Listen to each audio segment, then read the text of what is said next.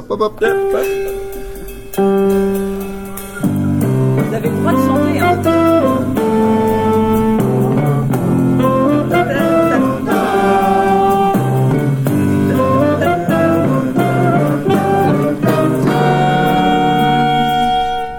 Bonjour et bienvenue au Cascodeur, épisode 199. Nous sommes le 16, 16 novembre.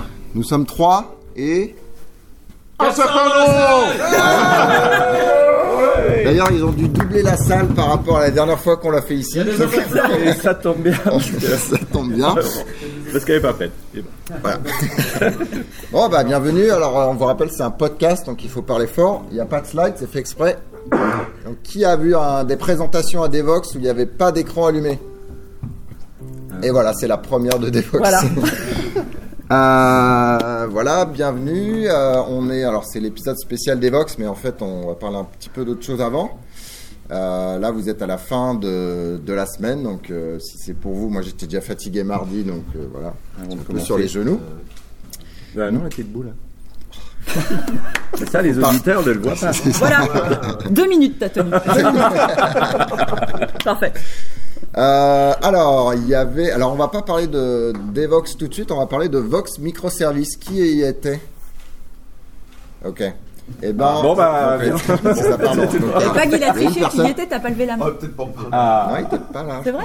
Non. Ah bon Ah non, t'étais au meilleur dev de France. Pardon. ah oui. Oh Et, et ça troll là. Alors, euh, bah, c'est un super euh, petit succès. Il y avait 300 personnes euh, vraiment dédiées sur le sujet microservice. Donc, ça va pas forcément durer euh, éternellement comme là. Dev- de- Devox, on en parlera peut-être après. mais C'est la 17e année quand même. Ça nous rajeunit pas. Pour, euh, je sais pas si j'ai fait la première, mais bon, bref, j'en ai fait beaucoup. Il y a des gens qui étaient là à la première? Hmm. Il y a des gens qui étaient là quand ça s'appelait Java Police. il y en Mais Et, en euh, fait, moi j'ai fait mais juste et la dernière de Java Police en fait. Euh, Ouais. C'est là Ah, où j'ai commencé en fois. fait. Ouais, ouais. Ouais, t'es un jeune. Ouais. Donc, euh, bravo Antonio qui a organisé les, les microservices. Donc, euh, Guillaume, t'étais là Ouais, j'étais là, j'avais un, talk, euh, toi aussi. Eh ben, c'était pas mal euh, parce que c'était pas genre ah, c'est une, une conférence sur les- l'expertise euh, microservice. C'était vraiment euh, pas mal d'échanges parce que tout le monde euh, est encore un peu dans la dans la découverte de ces trucs-là. Donc on expliquait ce qu'on nos opinions. Après, on avait pas mal de discussions. Après, euh, voilà sur bah oui tiens, bah, ça me rassure. Moi Les aussi, je suis sujets, je euh, patouille. euh. Les sujets associés aussi. Euh, moi, par exemple, j'ai parlé de, des, des trucs sur enfin, serverless, on va dire, et du coup, une bonne application pour les microservices et d'utiliser des plateformes serverless. Donc, il y a un petit peu tout ce qui va autour quoi, des microservices, pas que euh, pur euh, microservices. Donc, Ouais. ça, c'était pas mal. Sur Et- tout l'écosystème. Ouais. Et puis il y avait euh, une bonne place pour les workshops et du coup euh, vraiment trois heures pour euh, pour bosser sur des sujets. J'ai pas Bon, fait le réseau nous a fait des petites, des petites frayeurs, ouais, des petits problèmes de DNS, mais sinon ça, a, ça a bien avancé. Je crois que les gens étaient vraiment bien contents. Donc, si on a l'année prochaine, ce que je pense, si ça vous intéresse ou si ça devient un sujet pour vous et si vous n'êtes pas trop loin de Paris, ça peut être intéressant. Le seul point négatif, j'en ai trouvé un. Vas-y. C'est euh, pour y aller, moi j'avais deux RER et deux métros pour pouvoir y aller. C'était un peu galère. C'est porte de Charenton. Enfin, c'était porte de Charenton. Moi, c'est le côté de Paris par rapport à moi aussi. Mais bon, bref. Donc, euh, mais bon. D'ailleurs. Mais moi, c'était du, que du bon côté, mais c'est juste Pour que- ça, moi, je suis resté à Rouen, tu C'est un vois. peu galère. Ah bah, ouais. c'est ça. Il y avait une keynote de fin, je sais pas si elle est publiée en ligne, elle était rigolote, euh, d'un speaker dont on parlera un petit peu après. Pour Il vous donner là. le ton, à un moment, on voit, il y a, il y a une image avec deux TIE Fighters et la Death Star derrière, et il vous dit, vous voyez, ça c'est les microservices, c'est la grosse base de données monolithe derrière. Pour vous expliquer euh, que quand vous les pensez pas à vos données, voilà, c'est ça. Voilà. En parlant de conférence, il y a euh, autre chose qui est arrivé, qui a fait pas mal de, de buzz, c'est la keynote d'Audrey qui a parlé. euh, Au BDX ouais. à Bordeaux. Et moi donc j'ai- j'avais pas la chance d'être euh, à BDX IO, je l'ai pas, pas soumis ni rien. Euh, et je l'ai regardé donc après euh, en ligne, là, vu que la vidéo a été publiée Ouais, euh, ju- juste Enfin. après, euh, dans, dans la foulée. Et euh, j'ai été euh, franchement euh, ému, bluffé. Et franchement, le- la, la qualité euh, de la speakeuse euh, était euh, franchement excellente sur, sur le sujet donc de, de la diversité. Et le mix était parfait aussi. Le mix était. et, le mixage, je veux dire. Le mixage, euh, ou la mixité, non. Bon. Et non, mais euh, ouais, non. Si, si vraiment vous avez un talk euh, à regarder en vidéo, parce que moi je dis toujours, oh ouais, c'est pas grave, je regarderai en vidéo après les talks et je le fais jamais.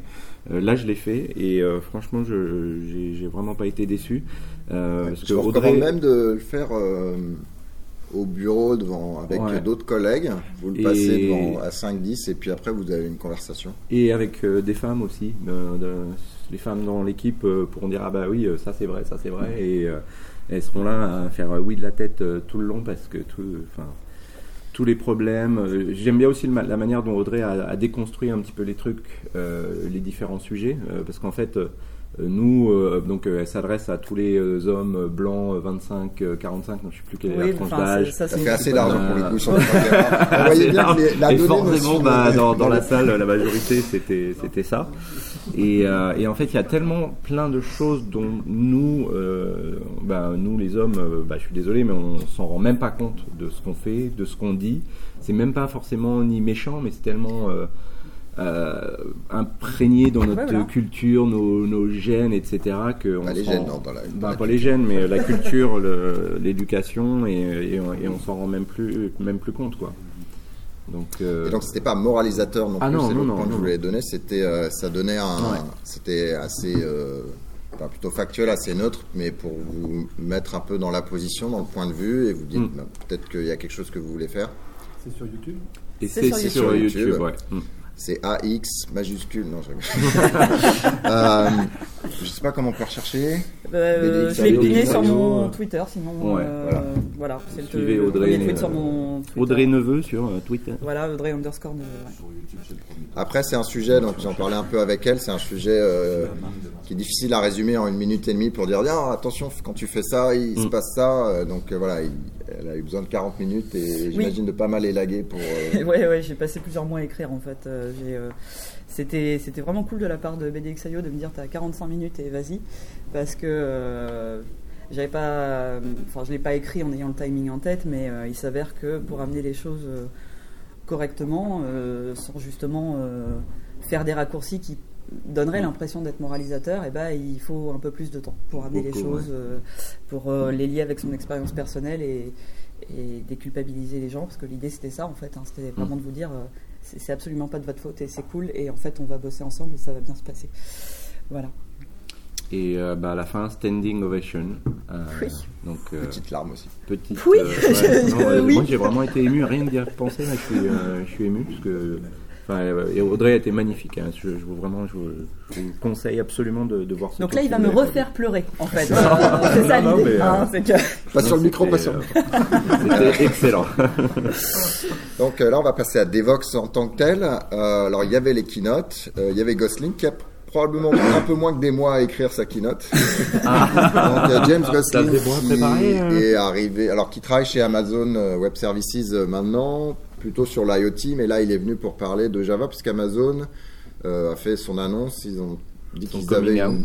ils, ils avaient une annonce sur euh, OpenJDK et donc ils utilisent en interne et ils maintiennent en interne une, euh, une distribution, un fork d'OpenJDK qu'ils vont euh, offrir à la communauté qui s'appelle Amazon Corretto 2R2T ça veut dire quoi, Corretto Je me rappelle plus, je crois que c'est un café avec. Un café plus plus, Ah, d'accord.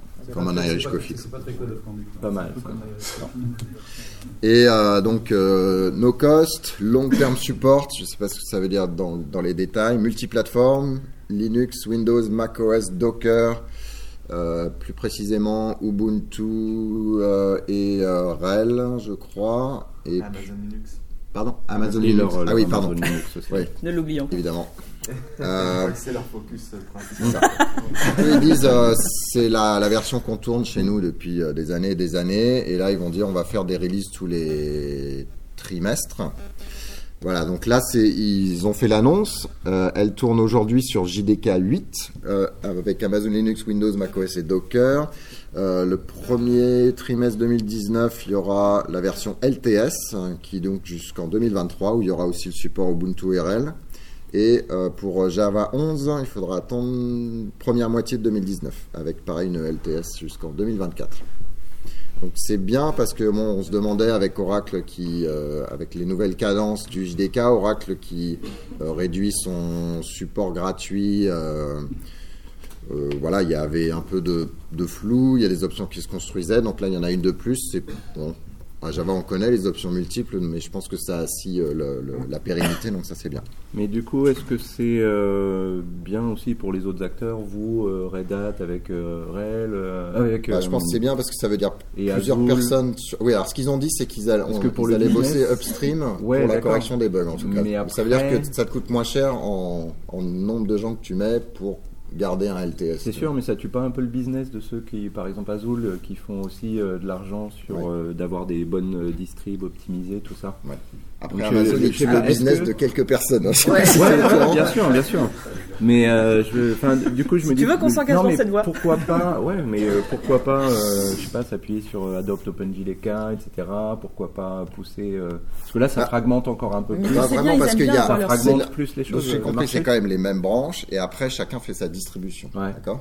Bon, C'est le modèle, euh, c'est le modèle OpenJDK. Et, euh, et en même temps, est-ce que vraiment, si euh, en dehors euh, de ton écosystème AWS, est-ce que tu vas aller chercher, euh, est-ce que c'est cette version-là que tu vas aller prendre? Je suis pas sûr, sûr. Parce que moi, je sais pas, je vais utiliser le truc que j'ai installé sur ma machine. Les, normalement, les JDK, ils sont compatibles. Enfin, je m'en fous un peu, quoi. Alors, enfin, je vois pas personnellement ce que ça m'apporte, moi. Et, et par exemple, je sais pas, euh, je travaille chez Google.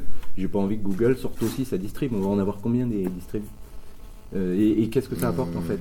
Euh, moi personnellement développeur, euh, bah, je sais pas, moi ce, que ça, ce utilisé- que ça apporte pour moi, c'est le, le flou dans lequel les entreprises, alors pas forcément le développeur euh, indep, mais les entreprises qui, euh, dans lesquelles elles étaient, elles disaient bon, moi j'ai jamais payé pour le support du JDK avec quelqu'un qui est là pour me Oui, mais mes bugs. Par veulent, contre, j'aimerais bien Azul, quelque chose monde aussi, dit.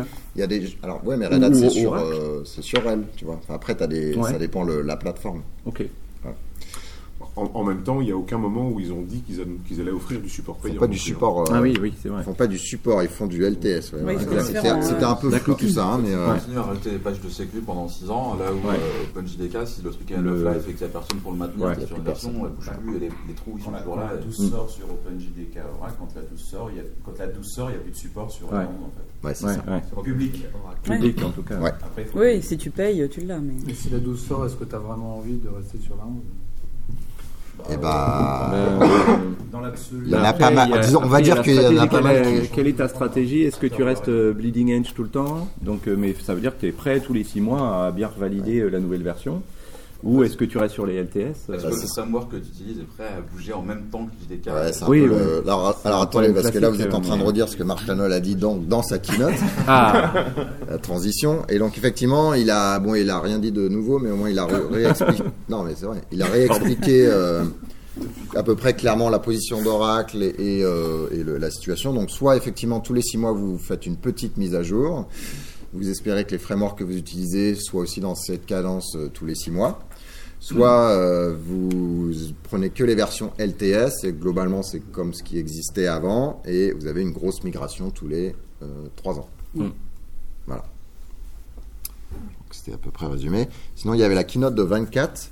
Alors 24 c'est un super speaker Elle normalement. était euh, après 23 Ah c'est vrai, elle était pas mal quand même. Est toujours en forme. Ouais, toujours, toujours. Moi, je l'avais jamais entendu encore. T'avais la- Non, ce talk-là 24, ou, moi, ou c'est la 24 première. Ah non, la blague ou. 24. Parce que 24, tu l'as déjà vu sinon. Ah oui, Ah bon. Parce que je savais pas si c'était ma blague que t'avais pas entendu ou c'est ta, 24. c'est ta blague. Ah. Donc 24 il fait en général des super euh, keynotes. D'ailleurs au 10 ans du Paris Jug il y avait un, Ah oui, un vrai. super talk. talk, ouais. Euh, là, on en discutait un peu entre nous. Euh, Il y avait un talk avec des, des super blagues, super rythmes, etc. Et par contre, on avait un peu de mal à voir euh, où il, vraiment il voulait en aller. Ouais. Ça faisait un peu promotion euh, pour Kotlin. très et, et de son futur livre sur Kotlin aussi. Voilà, donc moi, je savais pas qui écrivait un livre. Alors après, il y avait, il y avait deux trois trucs qui étaient sympas, tu vois, comme euh, le moment Vous où il travaillez pas expliquait. pour le compilateur, le compilateur travaille pour Oui, vous, voilà, il y avait ce, ce euh, truc-là. La, la question qu'on devrait se poser finalement, euh, où il y avait le moment où il expliquait que bah ouais en fait ouvrez les yeux parce que la pr- prochaine génération de développeurs elle est déjà là et donc vous avez l'impression que les choses n'évoluent pas vite mais en fait si. Euh, mais effectivement ça faisait un peu décousu en fait, tu avais des morceaux comme ça et tu n'avais pas une idée euh, Mm. globale. euh, Elle, elle a été publiée, la version du Paris Jug en ligne ou pas? Je crois pas, non. Elle a été processée, elle n'est pas encore publique et Eh ben, et- attendez un petit peu. Je trouve que celle-là, pour ces sujets-là, elle est beaucoup mieux. Elle est, elle est bien euh, exactement dans ce sujet-là du de bout en bout. Mm. Voilà. Sinon, il y a Stéphane qui a parlé euh, de leurs explorations autour de l'intelligence artificielle. Donc là, euh, ils essayaient de compter les gens. Alors, quand on compte les gens dans les salles, vous vous rappelez, il y a les gens qui ont des petits clickers. Là. Tic. Ouais. On va faire de l'informatique, ça va être génial. Donc, ils ont mis une caméra, ils ont euh, filmé la première année, et puis ensuite, ils ont mis de l'intelligence artificielle qui est censée compter le nombre de gens. Bon, c'était pas super. euh, Enfin, c'est à peu près à 90%. Non, c'est leur objectif ou je sais plus. Enfin bref, ils sont. euh, Il y a encore un peu de boulot. Et surtout, euh, quand on arrive tous à 50 à essayer de rentrer dans la salle comme ça, machin, ça, ça compte pas très bien encore. Y a encore un peu de boulot pour le gars qui, a- qui est assez fort au niveau du pouce là. Il y avait aussi, là dans Tweet Wall, il y avait aussi. euh, donc en fait, maintenant, on pouvait voir euh, les images, euh, par exemple, que les, les gens euh, publient. Euh, et ils ont utilisé là, la Vision API là, de Google, justement, euh, pour pouvoir aussi faire le filtrage. Euh, donc ça, ça dit si, euh, je sais pas, il y a du contenu euh, euh, violent, euh, etc. Non Et suitable coup- for work. voilà, not suitable for work, exactement. Et du coup, ça Ah, c'est ça filtre. que ça voulait dire. Ouais, not safe for work. Euh, Oui, et la on a, raison, on a c'est- des notes. euh, Et la raison, c'est que l'année dernière, apparemment, comme euh, Devox était devenu trendy, il y avait des bots russes qui envoyaient des choses intéressantes euh, avec le même. Mais avec fort peu à propos, finalement. Voilà, fort peu à propos. Donc du coup, c'est vrai que c'est des bonnes euh, utilisations, je trouve, de, l'intelligence artificielle, euh, de bah, pouvoir faciliter tout un tas de, de- tâches. euh. Voilà. Euh, sinon, il y avait des petits. Alors, pour le, là, c'est le Inside Story. On va pas vous donner des chiffres, de toute façon, on les a pas, mais euh, des petites histoires sur la vie de, des organisateurs de, conférences. Alors, il y en a deux, moi, que j'ai vu. J'ai réussi à avoir très très peu de talks, mais un, le premier dans lequel je m'assois, je me dis ah celui-là au moins je vais, c'est cool, j'ai le temps, je me pose, rien, rien, rien. Stéphane finit par arriver sur scène. Alors on sait qu'il est là parce qu'il a pris son badge, mais là on sait pas où est le speaker. euh, désolé, euh, machin. Il se trouve que il lui a dit deux minutes avant par email, désolé, je peux pas le faire. Donc ça c'est pas cool, pas cool. Euh, donc ça c'est l'avis du de l'organisateur qui doit gérer ça au dernier moment. Si vous les prévenez un petit peu avant, ils ont toujours des speakers de backup en général dans ces événements-là, et du coup on peut on peut s'en sortir. Mais bon, là deux minutes c'est un peu compliqué. Speaker de backup. Puis speaker de backup. Alors il y a des boîtes qui ont carrément des speakers de backup euh, de- dans leur propre boîte. Ça c'est autre chose. Et puis euh, il y avait une bon pas de chance aussi, mais il y avait euh, donc James Strachan euh, qui euh, devait faire son, son talk. Et puis là pareil, il vient pas, il vient pas, il vient pas. Et là Stéphane, bah, on s'en fout, on a l'enregistrement de la version qu'il a fait à Devox UK, donc on la passe, c'est un cinéma après tout.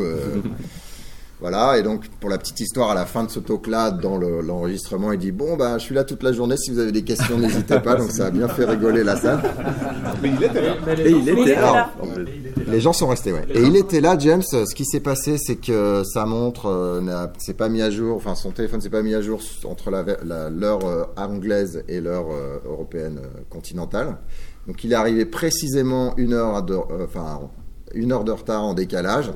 Alors mon talk, mais tiens, c'est pas mon nom, qu'est-ce qui se passe Euh, Et là, il réalise euh, qu'il s'est trompé d'heure.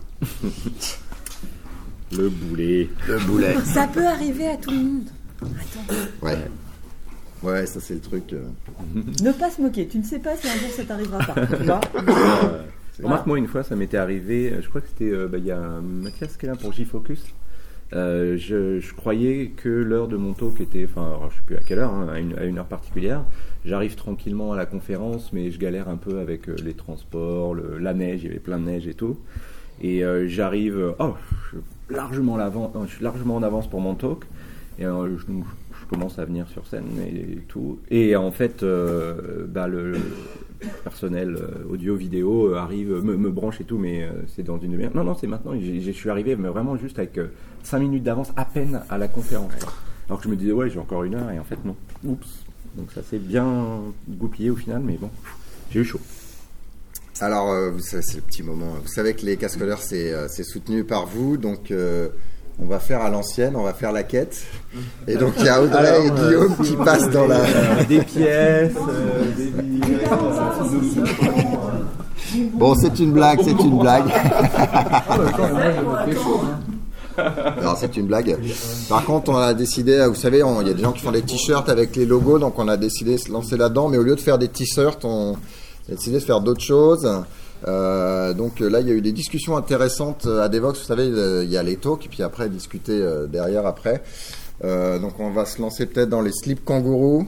Moi, j'ai appris qu'il y avait des portes jartelles pour chaussettes. Donc euh, Merci Quentin Adam pour cette euh, Merci découverte. pour cette redécouverte, parce que visiblement c'était euh, à IBM dans les années 80, il fallait sa petite jarretière pour chaussettes pour que les chaussettes restent bien toujours droits, même quand on s'assoit euh, au-dessus du pantalon. Pour info, il y a aussi, parce que du coup, quand on cherche, euh, on trouve, euh, il y a des portes jartelles pour chemise. Vous vous rappelez, vous vous Ah oui, et la ah chemise oui, qui bouffonne un petit peu au-dessus, et ben là, ça vous, Hmm. ça vous tient la chemise toujours droite, euh, nickel. Alors quand on enlève le pantalon, vous, imaginez bien un peu, hein, porte jarretière là, On porte vous jarretière là. laisse chercher sur Google Images. hein. Alors nous, on voulait pas se pourrir la, les, les, nos pubs, euh, voilà, nos pubs qui s'affichent pour les deux prochains mois. Vous avez fait en navigation privée. Non, il y a quelqu'un qui l'a fait pour moi.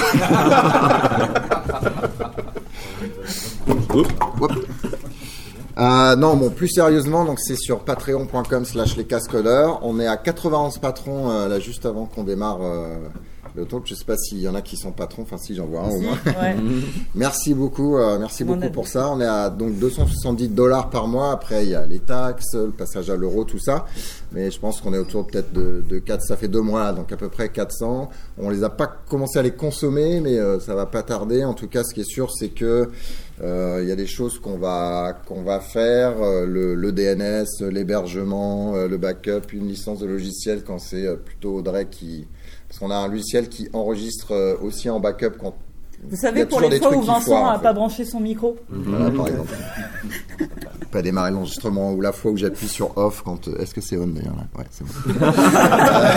on commence, hein, c'est bon euh, voilà, donc ça, ça sera les, les premières, euh, les premières dépenses définitivement parce que c'est des choses sur lesquelles euh, ça évite de, bah, de rater et de perdre beaucoup de temps et puis de garder le, la lumière allumée. Euh, pour info, c'était 300 dollars la, la limite pour être à peu près comme on, comme on faisait avant. Voilà. Euh, donc on va vous parler maintenant des tendances un petit peu. Je sais pas ce que vous, comment vous avez ressenti un peu La ce, marinière ce là. Non Style Pas pour tout le monde, mais bon. Voilà. Intemporel et élégant. Intemporel et inélégant. Alors déjà Kotlin, euh, il y en avait vraiment partout, quand même globalement. euh, Enfin, c'était un des thèmes qui, res- qui ressortait pas mal. Euh, Graal VM est pas mal sorti aussi. euh, des gens qui explorent, des gens qui l'utilisent dans un contexte ou qui l'utilisent, enfin, qui l'utilisent. Mm. C'était voilà, pas forcément un sujet de talk, mais Voilà, c'était mentionné. euh, Mm. Dans pas mal de Ouais. ouais. Il y avait un peu de sujets réactifs. Peut-être moins qu'à la grande époque, mais ça reste quand même une tendance. Beaucoup, beaucoup de Kubernetes, Ouais, et notamment les détails, les outils, Istio, retour d'expérience, euh, les distributions, OpenShift, tout ça. Euh, là, il y avait quand même pas mal de choses. Euh, pas mal de microservices, enfin, beaucoup, beaucoup de cho- beaucoup de choses. C'était vraiment une grosse tendance de fond sur les microservices. Et après, en détail, euh, des talks sur le event driven, euh, enfin, event sourcing, sourcing, Kafka. Donc, que ce soit les outils, les patterns, les approches, comment est-ce qu'on fait pour faire marcher les microservices ensemble, il y avait quand même beaucoup de discussions autour de ça. Donc, il y avait le mini Vox microservice dans. euh, Ah oui, Dans dans, Devox. ouais, dans Devox. Il y avait Micronaut euh, qui a fait, euh, bah, vu qu'ils sont sortis en JLA, donc il y avait euh, des, des, des Ouais, annonces. euh, trois, des hands-on labs, des talks, qui étaient ouais, voilà. Et puis il y avait euh, quelques sujets assez intéressants. Alors, des gens qui expliquaient comment on s'organisait en vie- dans sa vie privée. Non, je rigole. Euh, il y avait euh, non, il y avait des sujets intéressants, notamment ben, la dyslexie, le développeur, euh, comment on fait donc de manière générale sur le handicap. Je sais pas si quelqu'un a été le voir. Ouais, t'as un retour un peu là-dessus. Tu peux nous, tu peux venir nous en raconter deux minutes. T'as un peu le coup. Non, viens, viens, viens. Il faut que tu parles là dans le micro.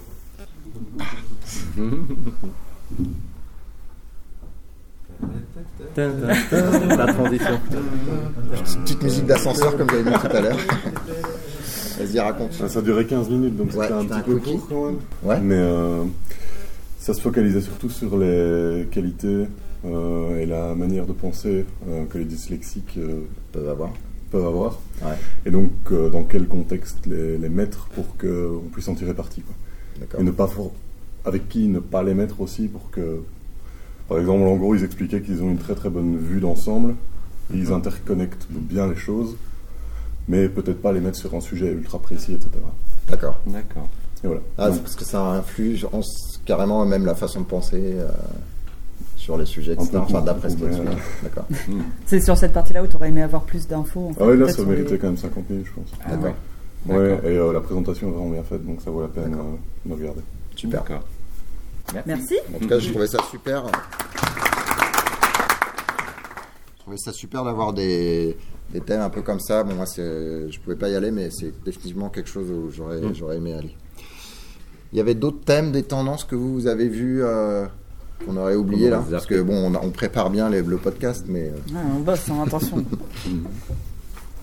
Eh ben non, on fait le sujet, on est super fort. Ok, ça c'est fait. On n'a rien oublié. Ouais. Alors on va, il y a quelques talks dans le- auxquels on a été ou pas été d'ailleurs. On va essayer de vous donner un peu de, de Mhm. retour. Bah, comme on évoquait justement les microservices, etc., là, il y avait euh, donc un talk euh, sur euh, CQRS, Event Sourcing, You are doing it wrong. Donc j'ai oublié le nom du speaker, euh, c'est pas très grave, Euh, et que, que j'ai trouvé vraiment très intéressant. Euh, alors c'est vraiment euh, bah, que, que des David slides, hein, pas forcément. Voilà. Euh, pas forcément des démos, euh, mais on voit que c'est quelqu'un euh, bah, qui en fait dans euh, toutes les missions, euh, euh, les projets sur lesquels il a travaillé, etc., a euh, vécu euh, tout plein plein de choses et qu'il a appris plein plein de choses. Et du coup tout le tout le talk en fait on, on voit que c'est la- l'apprentissage progressif euh, des choses. Ah bah tiens on a voulu essayer ça mais finalement ça n'a pas marché donc par contre on a, on a fait ça. Ou alors bah, dans la littérature ils ont tendance à proposer ça mais en fin de compte, on s'aperçoit que bah, euh, là, ça marche pas parce que, enfin, à chaque fois, il expliquait euh, très très bien, je trouvais. Alors les slides aussi étaient beaux, il parlait euh, très très, un très bon speaker, j'ai vraiment beaucoup apprécié.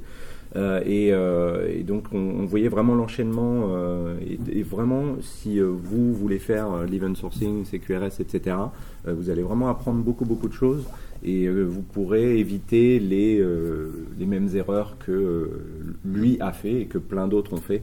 Et du Parce coup, d'adopter. euh, comme, comme on ouais. discutait un peu avant, il y a, il y a beaucoup de talks sur les outils. Euh, Ouais. On dit, ah, regardez, vous utilisez Kafka, vous branchez euh, Ouais. la source à la sortie, et puis vous avez résolu le problème. Et en fait, non, il y a quand même beaucoup de patterns et d'approches sur lesquelles Mm. il faut réfléchir. Et finalement, euh, bah, autant la technologie au sens codé, bah, ça va vite, on améliore les choses, on corrige. Autant sur les, les approches, ben, il, y a, enfin, il explique des problèmes qu'on discutait déjà dans les, dans les conférences il y a 5 ans, 7 ans, Mm. euh, qui restent fondamentalement pas Ouais. simples et qu'il faut redécouvrir. faut pas des solutions parfaites, mais il faut, euh, faut faire avec. Donc ça, c'était intéressant pour... euh, Mais du coup, là, comme euh, donc effectivement on est à Devox, euh, c'est vrai qu'on parle des microservices, du serverless, des choses comme ça, et moi le premier. Euh, alors qu'en fait, à Devox, ça fait déjà des années qu'on couvre Domain Driven Design, CQRS, Event Sourcing, et du coup, c'est bien de, les, bah, de continuer à, à couvrir ce sujet-là, parce que c'est d'autant plus euh, euh, important, je dirais, aujourd'hui euh, de les couvrir, parce que euh, c'est toujours des choses d'actualité, et encore plus d'actualité avec toutes les nouvelles technos, euh, tous les nouveaux produits qu'on sort. Quoi. Ouais. Donc, euh, ouais, j'ai- vraiment apprécié en tout cas ce, ce talk pour la, la synthèse euh, globale euh, de, de, de- de tous les problèmes. Enfin, je transactions compensatoires, des choses comme ça. Ça, Est-ce est-ce qu'on peut jamais effacer un événement on peut jamais effacer On un fait- événement, euh, les, la partie publique et privée des événements, des choses comme ça. Il y a tout un tas de bonnes pratiques euh, vraiment super intéressantes. Donc si vous avez l'occasion de le voir après en vidéo, euh, moi c'est un, un de mes talks préférés. doing it wrong. Ouais. Celui d'après Celui d'après, bah, c'est un. D'ailleurs, c'est Event hein, Sourcing, forcément. you're doing it Non, wrong. Event Sourcing, euh, ça, c'est clair. Euh, ouais, donc moi j'ai beaucoup aimé, c'était le Next Generation Web Application End-to-End Testing. En fait, c'était une Ça rentrait à présentation. peine en titre. C'était une présentation de Cypress AO qui est, IO, qui est un outil de testing, euh, bah, donc end-to-end pour les applications web. Et, euh, et c'était vraiment pas mal. Euh, la, presse d'abord est bien rythmée, elle est, c'est- vraiment bien construite. Et euh, donc c'est un outil qui va permettre de faire du test purement front, mais plus simple que Selenium à prendre en main en fait. On va pouvoir juste monter un composant et le tester, on va pouvoir moquer des routes, on va pouvoir faire des trucs comme ça. Il se lance dans Chrome, on a accès à la, console développeur par exemple. Donc il y avait des choses comme ça. Et euh, alors j'ai loupé le début, mais euh, apparemment on peut aussi, euh, on va le faire juste une fois en fait, le, le coup de se- par exemple de s'authentifier, de vérifier qu'après on va bien sur la page. Et lui il enregistre. Donc les fois d'après on n'a pas à repasser par tout le truc, il va lancer les, les suites de tests tout seul comme un grand. Et, euh, et il supporte, enfin, il y a donc aussi une partie, euh, une partie back. Euh, et notamment, il y a une forte intégration avec les, tous les outils de CI/CD. Et ce que je trouve intéressant, c'est qu'il y a des options comme le fait de pouvoir paralléliser ces tests.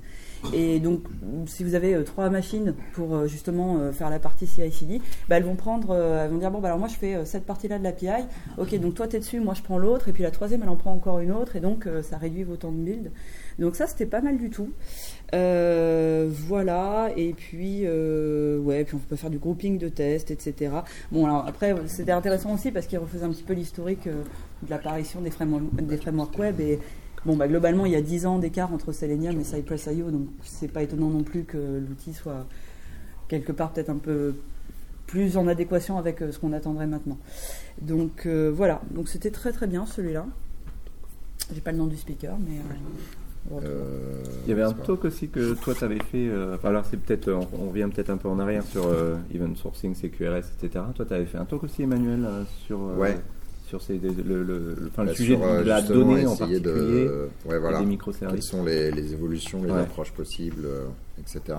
Alors, c'était pas du product placement là, mais on, on Ouais. parler d'un sujet précis, mais là, on essaie de retrouver. euh, après Bah, en fait, le truc, c'est que euh, donc, quand on regarde par exemple la- les définitions des microservices, comme euh, l'a- l'avait décrit par exemple Martin Fowler euh, sur, sur son site, donc euh, chaque microservice devrait avoir sa base de données, etc.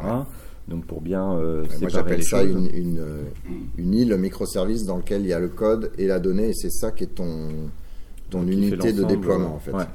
Et, qui est Et- censée être indépendante des autres. Et après, bah, alors après, ça me fait Ah oui, penser c'est aussi ça, au ouais, slide je sais, avec le TIE Fighter aussi, Voilà, ça. avec la grosse base de données euh, au Ouais. milieu qui est la- l'étoile de la mort. Ouais. Mais c'est vrai que d'un autre côté, on voit aussi pas mal, euh, bah, bon, moi je travaille chez Google, donc je, je le vois aussi, on voit pas mal de nouvelles euh, méga bases de données super distribuées, globally euh, consistent, etc. Donc on n'a plus les problèmes de d'eventual consistency euh, Ouais. qui euh, font que du coup on fait des transactions compensatoires, qu'on fait plein de, de- de trucs autour.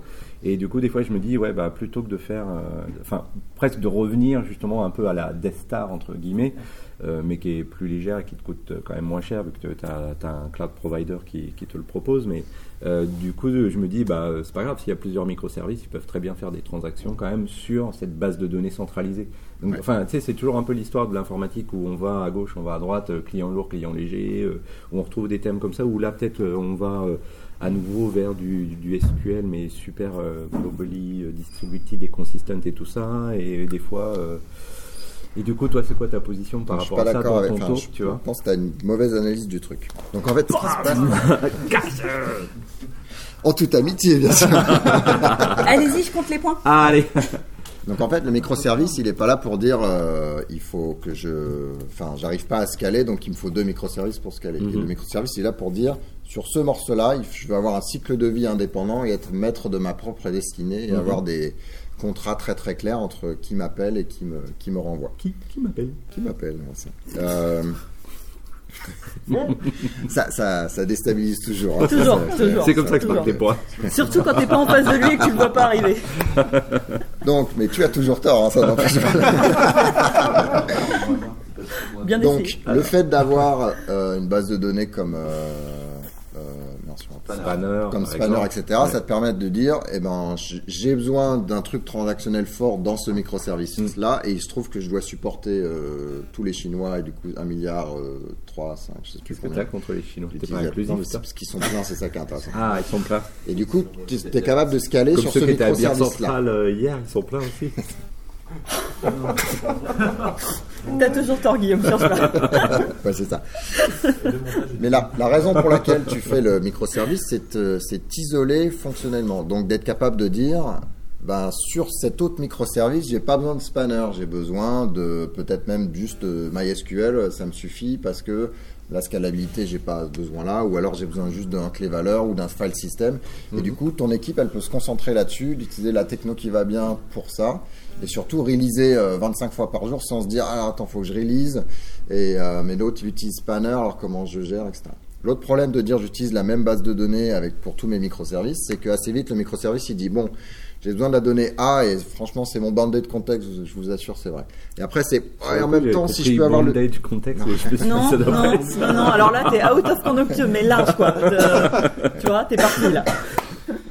Et donc, Bounded Context qui fait partie d'un des principes du de domaine domaine design. design, voilà. Un des domaines de qui, base. qui- qui est un- intéressant pour réfléchir. euh, je découpe mes, mon, mon- mes problèmes en combien de microservices, quelles sont les, les frontières, etc. Donc, euh, alors, attends, qu'est-ce que je voulais dire? Parce que je me Parce suis qu'après, perdu. malgré tout, il y a quand Oui. même beaucoup de duplication de données euh, entre les différents euh, Alors oui et non, services. oui et non, parce qu'en même temps, avec euh, après le bounded context, tu arrives sur l'ubiquitous language, Mhm. qui est cette idée de dire, ben en fait, euh, suivant la partie euh, du domaine dans laquelle on est, enfin suivant le domaine dans lequel on est, et ben les choses elles portent pas forcément exactement le même nom. On n'a pas forcément besoin de, de toutes Ouais. ces infos là. Ouais. Et euh, tu vois, nous on l'a dans gouvernance, on a des contextes séparés, et c'est vrai que tu vas retrouver la notion de dataset, sauf que tu vas pas avoir les mêmes infos parce qu'en Mhm. fait, euh, si tu es en train de travailler sur l'anonymisation, et ben c'est pas pareil que quand tu es en train de travailler sur la documentation. Mm, mm. Donc euh, c'est intéressant aussi parce que toi c'est plus simple de manipuler tes objets derrière. Voilà, et ce qui se passe, c'est que si tu, donc, dans ton exemple, si dans ton microservice d'anonymisation, tu dis, moi, je vais changer le modèle pour changer ça, etc. Si tu utilises la même base de données, entre guillemets, la même table, et ben, ton autre microservice, il, ah, bah, faut que tu le mettes à jour aussi, hein, en Ouais, même temps. ouais, hein, ouais, du voilà, donc là, tu, tu mets de la- l'adhésion. modèle de données. et- Voilà. Et l'autre truc, c'est ah, je vais rajouter cet index, ça va être super rapide pour mon microservice. Bon, t'as rendu l'autre trois fois, trois fois plus lent, mais c'est pas ton équipe, alors tu t'en fous. voilà. Donc, euh, l'avoir l'isolation technologique aussi, elle est là pour ça. Voilà. Enfin, c'est mon opinion. Après, ils sont toujours très très micro et ils démarrent lentement. Il y a plus de choses à, à gérer, à provisionner, etc. Euh, Enfin, Ouais, même si chacun le fait. voilà. Bah, parce qu'il faut aussi que ta base soit prête, il faut aussi. euh, Oui, oui, soit mais après, alors, alors, le, le- non, mais le vrai défi, c'est comment est-ce que je passe euh, dataset, euh, cette idée de dataset, enfin, ce concept de dataset d'un d'un système à l'autre et comment je le propage? Est-ce que j'utilise un truc à la la Kafka, consistance, comment, etc. etc. Voilà. Mais ça, voilà, ça inclut aussi euh, la complexité de toute façon. Ah ouais, ouais, les, mais enfin, les, hein. deux approches euh, ont Ouais. une complexité inhérente. Ouais. Mais pas la même. Des monolithes. Bah ouais, vive les monolithes finalement, c'était bien la Ouais. une vieille époque. hein. T'as raison. Donc il y avait euh, le, le talk de, euh, de Graham sur euh, Micronaut justement, où euh, donc il explique Micronaut comment ils font beaucoup de choses euh, à la compilation, Mhm. qui sont en général faits au moment du démarrage euh, warm-up en- entre guillemets de- des, des frameworks dans, dans l'univers Java. Donc ils font plein de choses à ce moment-là, ce qui fait que bah, il y a des choses qui sont déjà faites quand tu démarres ton appli, donc c'est plus rapide, et puis il y a des choses qui sont euh, qui consomment moins de mémoire parce que toute cette partie-là du code n'existe plus et les, les structures, on n'en a pas besoin, donc ça prend moins de d'espace mémoire, etc., etc. Euh, que du coup ça rentre assez bien dans Substrate VM parce que les limitations de Substrate VM, c'est notamment euh, faire de la réflexion, Réflexion, scanner les choses, ouais. etc., etc. Donc il y avait ça, il y avait son annonce effectivement sur, euh, ben, on peut prendre une application Spring Boot et la faire marcher sur Micronaut et paf. Mhm. Alors là il y avait un Et petit- qu'elle soit plus rapide, donc Ouais, moins de mémoire, tous les etc. bénéfices de- tous les bénéfices sans la lourdeur de, de Spring. Alors après, c'était un- il y avait un peu un jeu de pas de claquettes, mais euh, ce qui se passe, c'est qu'il dit quand on voit les annotations Spring, euh, on va les analyser euh, donc à la compilation parce que leur, c'est leur façon de travailler. On les prend et puis on va les mapper sur nous, comme bah, comment on fait l'injection. Bah, l'injection, eux, c'est littéralement, euh, je fais un appel, enfin, je vais écrire du code qui sera- après sera exécuté directement new machin euh, dans l'application. Donc en fait, ils mappent leur implémentation sur les annotations de Spring. Euh, et après, euh, le- là où ça devient un petit peu enfin, débattable, c'est que bah, je ne sais pas combien des annotations de l'univers Ah Spring ils supportent ou pas. Donc là, 100%, aujourd'hui, c'est la pas première 100%. partie. ouais. Puis là, c'est encore un prototype. Hein, pas... Et ça n'utilise pas les librairies. Spring. Donc, il y a, dans, dans Spring, tu as effectivement la déclaration de je veux me faire injecter, je veux faire ceci, je veux faire cela. Et puis, il y a, euh, quand, par exemple, dans Spring Data, il y a littéralement des, des bouts de code. Et donc, à ce moment-là, soit Mhm. tu reprends cette librairie-là et tu l'intègres, soit tu la réimplémentes. Mhm. En fait, qu'est-ce que ça veut dire une application Enfin, il le pose la question aussi lui-même, mais qu'est-ce que ça veut dire une application Spring ou Spring Boot? Mhm. donc voilà, aujourd'hui, en tout cas, c'est euh, genre on, on regarde les annotations et on les, on, on les, on les fait tourner sémantiquement pareil. Ouais. C'est pas tout à fait, enfin c'est pas genre tiens je prends mon appli Spring euh, qui est relativement complexe et elle va tourner tout de suite. Ça, ça sera pas le cas, pas aujourd'hui en tout cas. Voilà. Mais bon, c'est intéressant aussi, ça, ça, ça pousse, euh, Ouais, ouais, ça pousse les frontières. où je, où je voyais, je crois que c'est sur, c'est pas le, un des blog posts qui avait annoncé euh, Helliden, là, où justement on voyait, euh, c'est une, car- une, une sorte de carte- cartographie, enfin il y avait un petit graphique euh, qui montrait, bah, ça c'est des trucs, des frameworks ou des stacks légères, etc. Et où on- où ils, bah, mettaient euh, Spring dans les stacks lourdes aujourd'hui. Alors que c'était le léger d'hier qui- Ouais. qui devient le lourd ouais, d'aujourd'hui. mais- Et du coup, est-ce que c'est, ça va être quoi le truc de demain qui va être le nouveau léger et qui va remettre les trucs légers d'aujourd'hui dans les lourds, quoi? Ouais, ce qui est intéressant dans l'argument de, de Graham, c'est qu'il dit, en gros, ce qui fait qu'on appelle ça lourd aujourd'hui, c'est que c'est lent à démarrer, il y a Ouais. un peu de surcharge en mémoire, mais c'est c'est à cause du, du scanning. Donc on est obligé, déclara- enfin, quand on exprime déclarativement les choses avec des annotations, etc., il bah, faut les scanner pour les découvrir, et donc ça, entre guillemets, c'est lourd. Quand on regarde ce qu'il appelle les, les stacks légères à la Vertex, etc., c'est littéralement, tu fais ton appel de méthode pour configurer, donc bien un DSL, et puis après, euh, vogue la galère. Mais après, l'approche déclarative, la raison pour laquelle euh, beaucoup de gens l'utilisent, euh, que ce soit Java, Jakarta ou Mhm. Spring, etc., c'est bah, quand même enfin, à, à- à décider, mais est-ce que c'est plus naturel, etc. Mais en tout cas, c'est, extrêmement pratique. Et donc, lui, ce qu'il dit, c'est qu'avec Micronaut, comme on fait ce travail à la compilation, on a le meilleur des, des deux mondes. Ouais. Et donc, transition. Spring Boot with Kotlin, euh, qui était une présentation de Sébastien Deleuze. Euh, donc ça parlait euh, notamment de Kofu et de Jafu, euh, qui est la déclination euh, Java Ah, de, de Kofu. Ah non, c'est pas. Ouais. Toujours pas. et, euh, et qui en fait va vous permettre de, bah, de déclarer justement toute votre J'avoue, configuration ai Spring, mais de manière programmatique. Euh, parce qu'on a toujours euh, un dans l'équipe qui n'aime pas la déclaration par annotation. Bah, voilà, vous pouvez tout déclarer euh, programmatiquement. Donc c'était assez intéressant.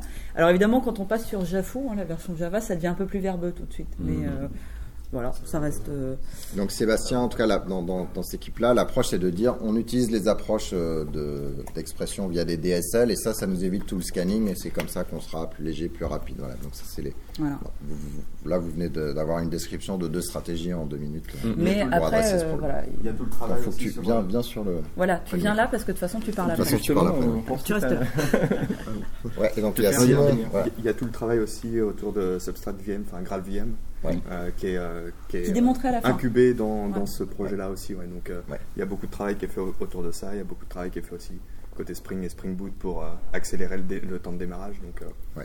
voilà, il y a deux. Il y, avait des prêts à Spring. Ah oui, de toute façon, il y a un épisode qui est dans les cartons Oui. qui explique ça en détail. Mais donc, dans Spring One Platform, là, votre conf, euh, il y avait justement quelques talks là-dessus. Et puis, on, on prend un peu de temps dans l'épisode où, on- Ouais. où on en discute. Donc, ça sera euh, après celui-là, en termes de, de release.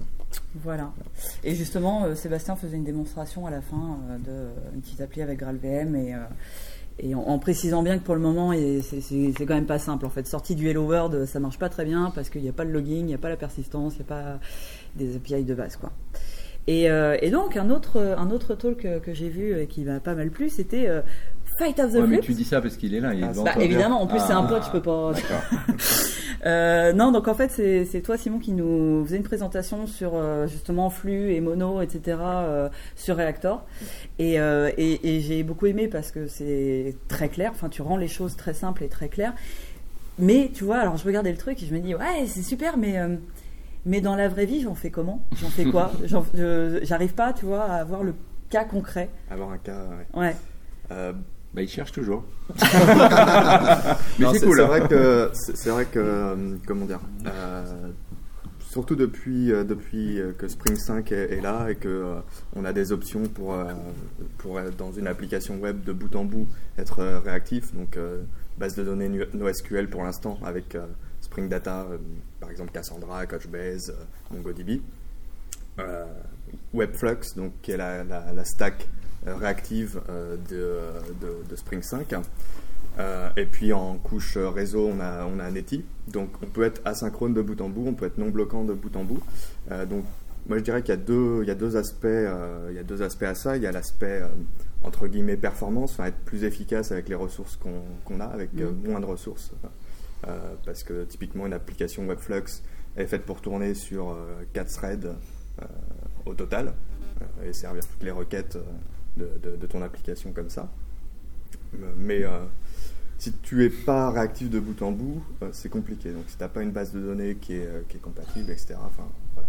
Euh, L'autre aspect, c'est l'aspect euh, coordination. Donc euh, si tu as, si as une couche de services euh, qui s'appelle euh, entre eux qu'il y a des, des interactions assez complexes euh, entre ces services et que tu veux rendre ton application asynchrone de bout en bout, Euh, L'approche avant, ça aurait été, euh, ça aurait été peut-être de faire des, des services avec des API basés sur les callbacks, et puis on se retrouve dans le callback L assez, assez rapidement. On y est tous passés. Voilà. Et euh, si, si vous êtes passé par là, bah, l'approche réactive, c'est c'est une, c'est une très bonne approche. Euh, ça met un peu de fonctionnel dans, le code, mais je pense que à l'heure actuelle, avec, euh, l'adoption de Java 8, on commence finalement à être un peu habitué à ces approches-là. Et euh, on se rend compte que bah, ça, du coup, ça introduit une, composabilité qui est assez, énorme, très intéressante. Et donc, on, va être en mesure de déclarer des, des pipelines de transformation asynchrone qui, sont, qui peuvent être très complexes et de manière assez, assez lisible, assez maintenable. Donc, euh, euh, après, sur des exemples concrets, bah, ça peut être euh, aussi euh, des, des applications de type, euh, de type chat. À partir du moment où vous avez des, un peu du, une notion de streaming de données, Mm. ça va pouvoir pousser ces, ces données-là, par exemple, au client via du SSE. Ouais, mais c'est le truc où. Je le- pense que c'était la, la question de. de euh, d'Audrey, euh, parce que c'est justement auquel les applis de chat, euh, bon après, euh, Ouais. on n'en n'écrit pas 50 par jour, tu vois. et donc c'est de trouver le- le- l'endroit concret où ça a de la valeur. Bah, moi, à mon sens, c'est vraiment, c'est vraiment ce côté euh, orchestration, euh, voilà, composition de, de pipeline assez, assez complexe. Euh, Qu'est-ce que je voulais dire d'autre? Oui, euh, il y, a, il y a un protocole qui, euh, qui est arrivé aussi euh, récemment, c'est R- AirSocket. Ouais, on en parle dans l'épisode justement. Voilà. Bon, bah, tu peux, tu peux en le- ça, faire un teaser. Mais... Et, et- et là, donc, du coup, ça, ça étend encore le, le champ des, des possibles euh, parce qu'on va pouvoir, euh, on va pouvoir faire euh, passer ces signaux réactifs, c'est euh, on next, on complete, on error. On va, et, la, et la back pressure aussi, on va pouvoir la faire passer au travers du réseau vers une multitude de, de- de clients qui vont pouvoir répondre aussi de manière. on peut avoir du streaming dans les deux sens en fait finalement avec ça. Donc euh, ça, ça peut être aussi un, une, une nouveauté qui va ouvrir de nouvelles, de nouvelles applications Quand, concrètes. tu te- quand tu sors du modèle, euh, j'ai une grosse base et j'ai une appli qui va Ouais. parler à la base, et que tu passes sur un modèle microservice où j'ai des microservices qui vont échanger des datas dans les deux sens, Aussi, ouais. ça devient vachement Ça intéressant. devient hyper Mm. intéressant. Mais il faut sortir du modèle de euh, je, Le modèle mon appli qui euh, requête une base dans un sens et c'est tout. Ouais, parce que ça, ça permet de faire des choses au-delà du simple modèle requête-réponse. Euh, on, va, avoir le, le modèle où il y a euh, l'initiateur de la connexion qui va faire une requête et euh, la, la réponse sera streamée. Donc Mm. euh, on va recevoir des, des éléments, des données euh, au fil de l'eau. Et puis on a le modèle aussi où carrément c'est dans les deux sens. euh, On, on peut envoyer des datas de manière asynchrone au serveur entre guillemets et lui nous répond. euh, alors, un exemple, ça peut être euh, un fil d'actualité euh, et on s'abonne en live, donc les signaux d'abonnement remontent au serveur sur une seule connexion euh, persistée euh, et euh, le serveur nous, nous push des nouvelles actualités, ce genre de, ce genre de choses. D'accord. On y voit plus clair. J'espère. Pas toujours, c'est devenu débugable du coup euh, ou pas? Troll. non, le, Dis le problème, le problème avec la synchrone, alors peut-être que Loom changera ce- ce- ce- cet aspect-là, mais le problème quand on, on saute le pas d'aller de, d'aller dans de la synchrone, c'est que euh, le, le debugging devient plus, plus compliqué. Mm. Euh, la stack trace, elle nous montre moins de, Mm. moins de choses parce qu'elle nous montre en fait le cycle un peu d'exécution de la tâche, mais pas là où elle a été forcément euh, Voilà. déclarée qui l'a contexte, appelé, tu perds comment elle a été configurée. Euh, en, en programmation réactive, enfin avec Reactor, avec Java, en plus on est, euh, on est lazy. Donc euh, l'exécution, on déclare d'abord le pipeline, mais potentiellement on ne l'active jamais. Euh, Enfin, on peut le passer de, de, service en service qui vont enrichir le pipeline par exemple. Et puis c'est qu'à la fin, quand on souscrit vraiment, quand il y a quelqu'un qui est intéressé par la, version finale de la donnée, que euh, ça déclenche euh, le, le- le flow de, le flow de données. Et du coup, bah, en fait, on se retrouve à, à- quand il y a une erreur, à avoir une stack trace qui nous pointe vers où est-ce qu'on a souscrit, mais pas où est-ce qu'on a déclaré tous ces, tout- toutes ces étapes. Donc, euh, des fois, on, sait, on voit une erreur, une division par zéro, et puis on ne sait pas d'où le zéro il est vraiment venu, parce qu'il y a deux chemins possibles dans l'application pour la source, et on ne sait pas laquelle a été Mm. choisie. quoi. T'as pas une blague là? Euh, non, alors j'en avais. la nuit, tout ça. Non, j'avais pas- j'en avais, d'autres. euh, je, je voulais. Merci. Non, en fait, je, je voulais, je voulais pousser Emmanuel comme ça et lui dire tu la sors la back pressure. bon, c'est c'est Moi, j'avais visuel, pensé donc à ça a marché sur J'avais Periscope, pensé mais ça aux va pas. aux abacs fraîcheurs. Ouais, non. Donc, voilà. Avais en tête. Merci. Merci.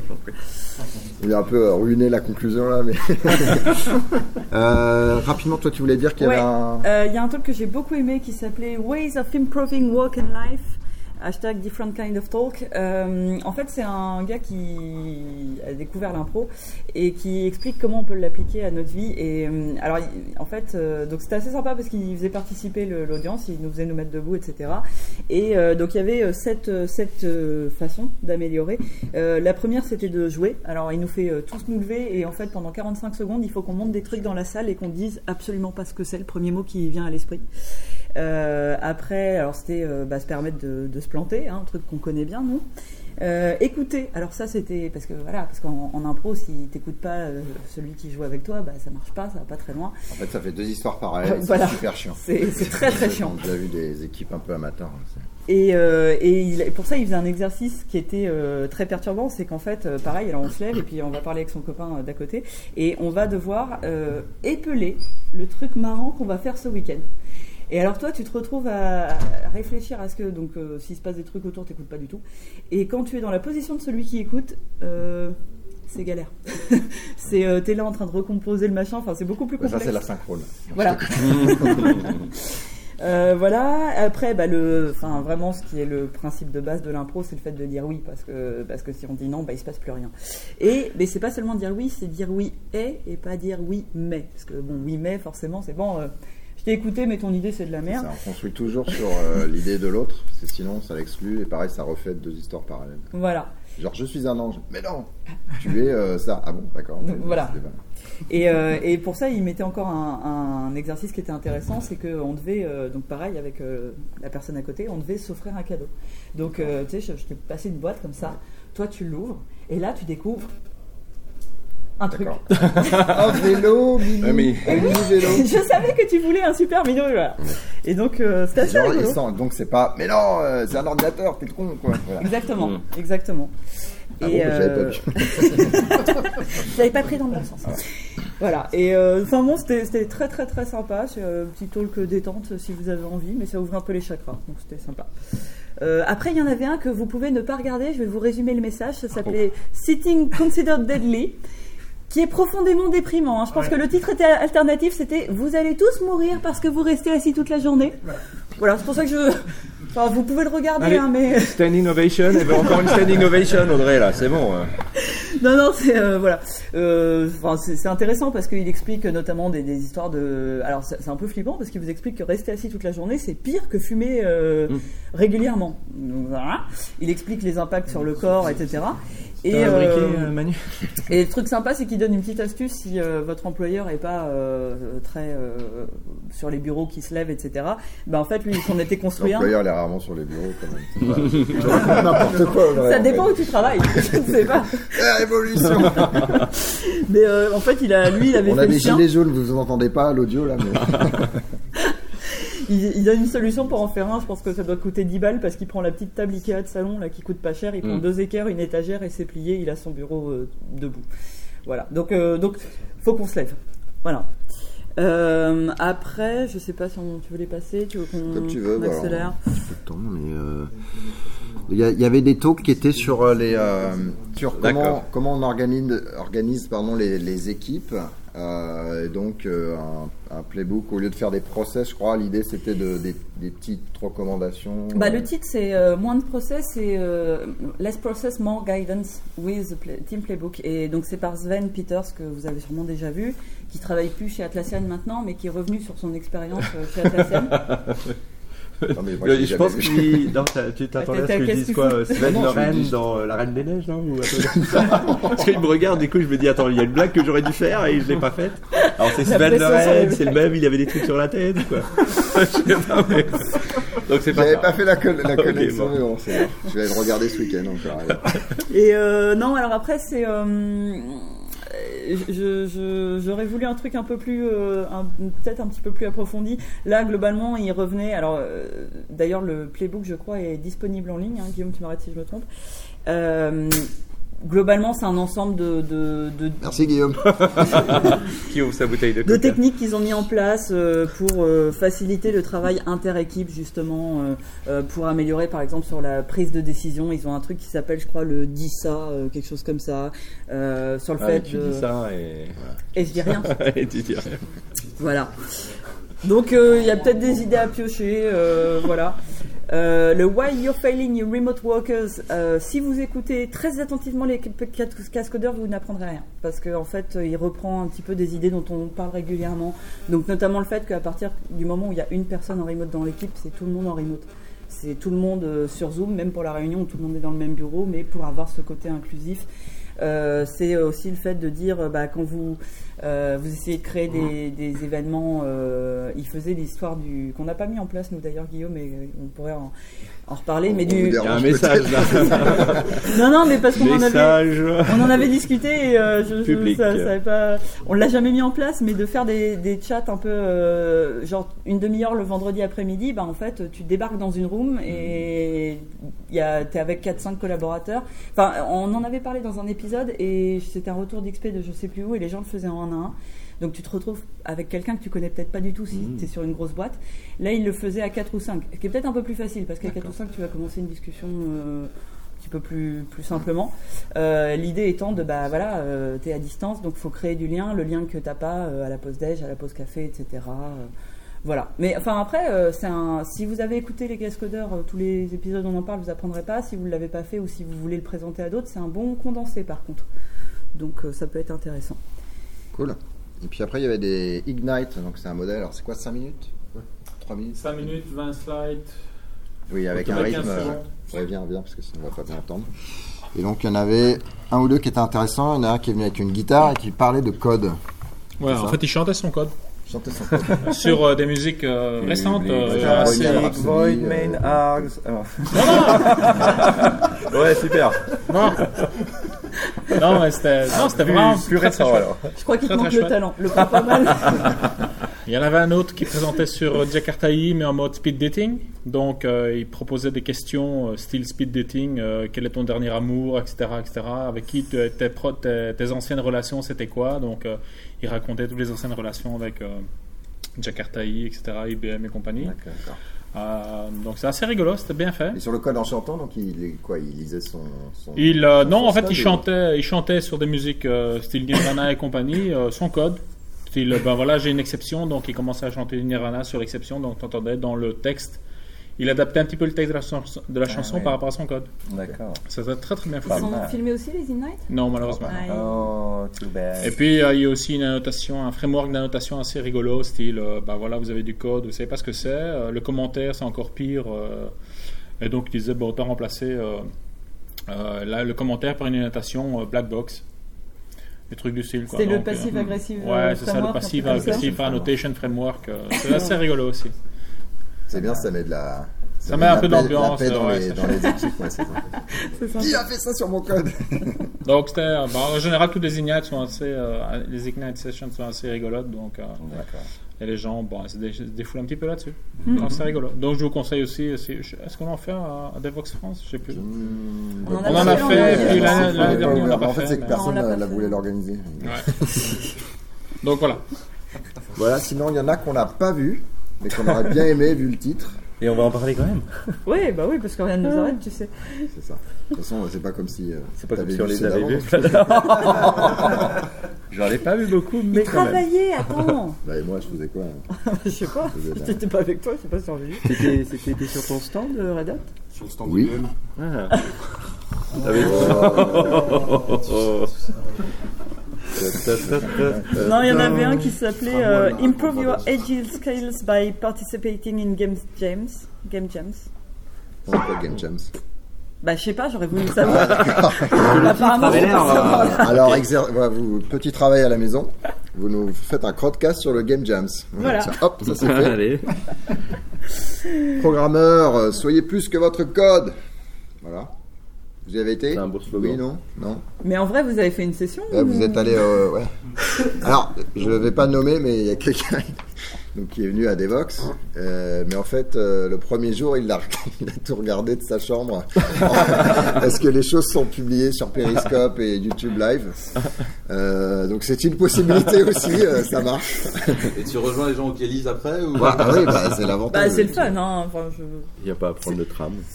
Voilà. Alors le Kélis, pour ceux qui ne savent pas, c'est l'endroit où euh, on se retrouve euh, beaucoup de se retrouvent au centre-ville après la, après la conférence, en fait, jusqu'au lendemain. Quoi.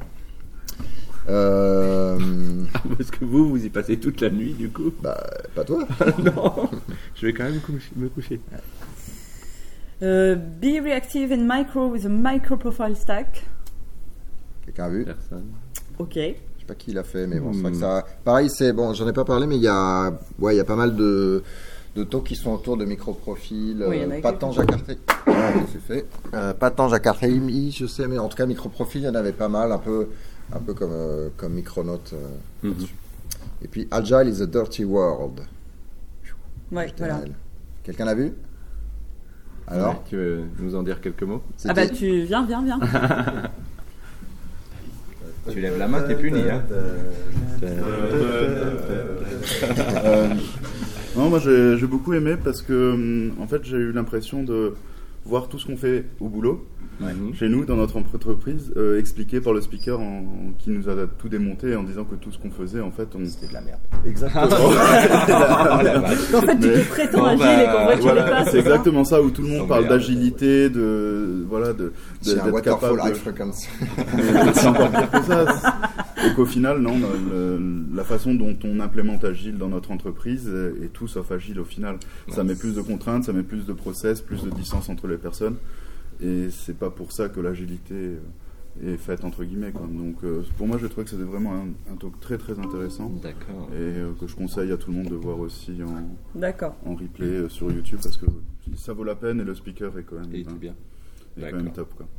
Merci. Super. Merci. Bien.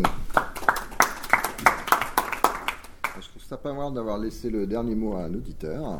Et du coup, le générique se lance. Euh, merci d'être resté avec nous. Merci au